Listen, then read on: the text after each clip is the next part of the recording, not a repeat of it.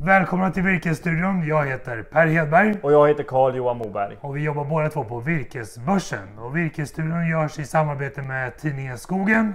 Och där kan man läsa och hålla sig uppdaterad om mak- marknaden, makro, politik och mycket mera. Och en som gör precis det och också använder Virkesbörsen det är Mariana Hamberg. Och henne träffade jag tidigare i veckan. Det ska jag visa här. Så, jag sitter här med en av våra nöjda kunder på Virkesbörsen, Mariana Hamberg, som äger en skogsfastighet utanför Skinnskatteberg i Västmanland. Hur kom det sig att du valde att använda Virkesbörsen? Jag såg lite reklam, gick in som en kul grej och eh, jag tyckte det var väldigt bra. Ja. Mm. Virkesbörsen kämpar ju för att alla ska få möjlighet att köpa virket av skogsägarna. Så du, du som enskild skogsägare ska ju nå alla potentiella köpare. Mm. Och hur många anbud fick du in på ditt virke? Jag var det sex va? eller något sånt där. Och jag tyckte det var kanon. Jag behövde inte göra någonting utan sitta lugnt hemma i soffan och jämföra Och det som vi tyckte var så kul det var också att du fick in anbud från aktörer som du inte hade tänkt på att fråga. Ja, Som ja du kanske inte kände till innan också. absolut. Och det är en av de stora fördelar som vi ser med virkesbörsen. Man når nya köpare Mm. och då når man också de som har bäst betalningsförmåga just nu för virket och de som är mest intresserade just nu. Då. Och jag är jättenöjd. Jag fick riktigt bra betalt. Ja. Hur upplevde du att använda virkesbörsen, tjänsten och servicen och sådär? Eh, nej, jag fick ju mycket hjälp och ni var aktiva, ringde, eh, berättade hur det funkar. Så att, eh, helt problemfritt tycker jag. Skulle du kunna tänka dig att rekommendera virkesbörsen till andra skogsägare också? Det kommer jag göra. Jag kommer använda mig av det igen. Kul. möjlighet. Kul. Med det så tackar vi för det va? Tydligt exempel på att det som markägare lönar sig att använda virkesbörsen. Hon nådde alltså ut till fler köpare och fick bättre betalt. Och det, dessutom var det en köpare som man aldrig hade haft kontakt med innan. Vad roligt det är med nöjda kunder. Jag slås av det varje gång. Jag tycker Ja, det är jätteroligt. roligt, mycket roligt. I veckan så har vi sett- ställt samman hur det går för de skogsindustriella bolagen i Sverige. Och jag tycker återigen det är kopplat till det som Mariana pratade om, det här med att nå alla köpare. Mm. För det finns sågverksföretag som nu går väldigt snabbt utför för lönsamhetsmässigt. Och jag visar en bild nu på sågverksföretag. Och det visar att vi är liksom på väg ner mot noll i det viktade genomsnittet i lönsamhet. Och Setra och Holmen Timmer är redan under och levererar negativa marginaler för Q3. Och då kommer vi liksom från ett rekordår 2018 så det går väldigt fort ut för just nu Väldigt också. fort. Är det så att du tycker att det här är intressant och vill läsa mer om hur det går för skogsbolagen då kan du anmäla dig på virkesstudion virkesborsen.se så får du vår senaste kvartalsjämförelse per mail. Du har också varit ute och rest i veckan. Stämmer, jag var uppe i Uppsala på SLU och träffade Ultuna studentkår där och du gjorde en intervju då med deras kårordförande och samt hon som ansvarar för näringslivskontakterna där. Så jag tänkte att vi kunde titta lite på det. Vi kikar på det. Som sagt så åkte vi till Ultuna för att träffa studentkåren där och här har vi Sara Adlers, näringslivsansvarig. Jakob Nygårds, kårordförande.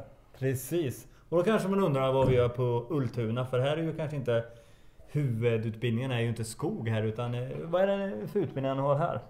Vi har agronomutbildningar, Mm. fem stycken. Vi har landskapsarkitektutbildning.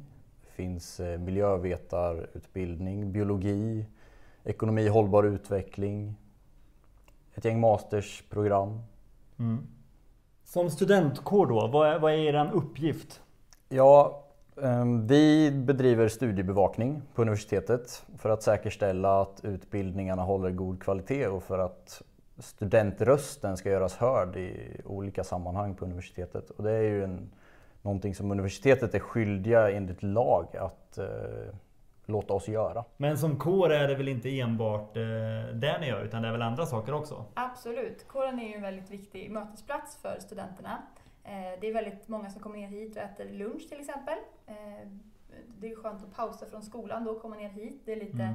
avskilt från eh, plugget. Mm. Vi har även K- eller, ja, pubbar på kvällarna, sittningar, det är många utskott som man kan engagera sig i som anordnar andra aktiviteter. Så det finns väldigt, beroende på vad man tycker om att göra, beroende på vad man har för intressen, så finns det väldigt mycket olika saker att välja på att göra. Som vanligt när det gäller utbildningar så är det ju bra att ha en god kontakt med, med näringslivet. Och du sitter ju som ordförande i näringslivsutskottet, här, Sara. Precis, precis. Hur jobbar ni? Vi är uppdelade i olika grupper. Så vi har ett gäng som sitter och är ansvariga för näringslivsdagen som vi Mm. har en gång om året. Och då bjuder vi in ett eh, 50-tal företag, så blir det som en eh, mässa Mm. uppe, i, uppe på SLU. Eh, och sen har vi även lunchföreläsningar. Då försöker vi bredda så mycket som möjligt så att även där att det ska täcka så många intressen som möjligt. Mm. Och det är uppe här på kåren då. På luncherna så brukar vi bjuda på mackor. Eh, och sen har vi även eh, ett sponsorgäng som Mm. eh, samlar sponsorer inför till exempel våra välkomstveckor som vi Just har. det. Hur är det med studieresor? Är ni ute liksom på Ja, och besöker eh, företagen? precis. Nästa vecka ska vi faktiskt ut till Väderstad Mm.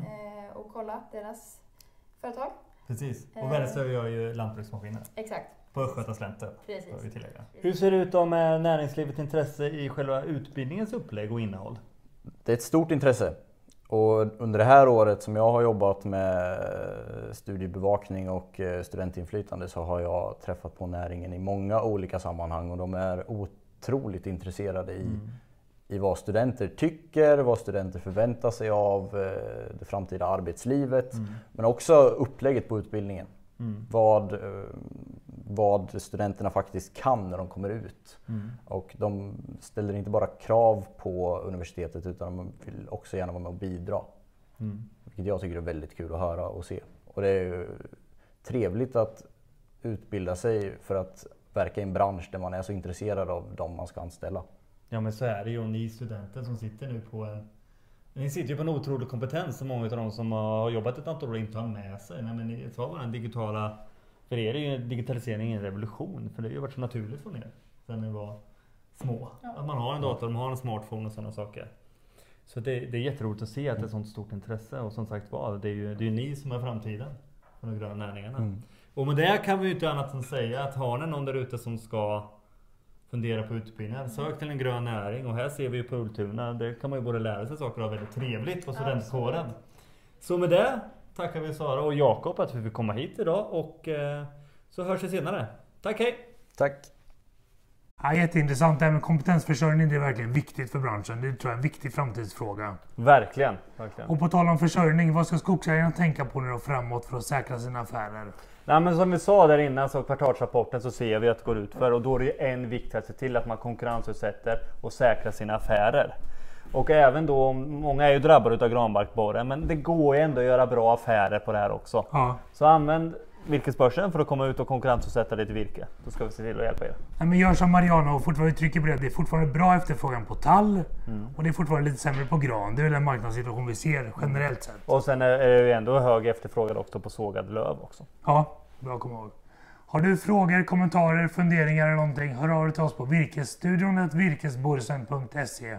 Och med det tackar vi för idag. Tack så mycket. Tack hej!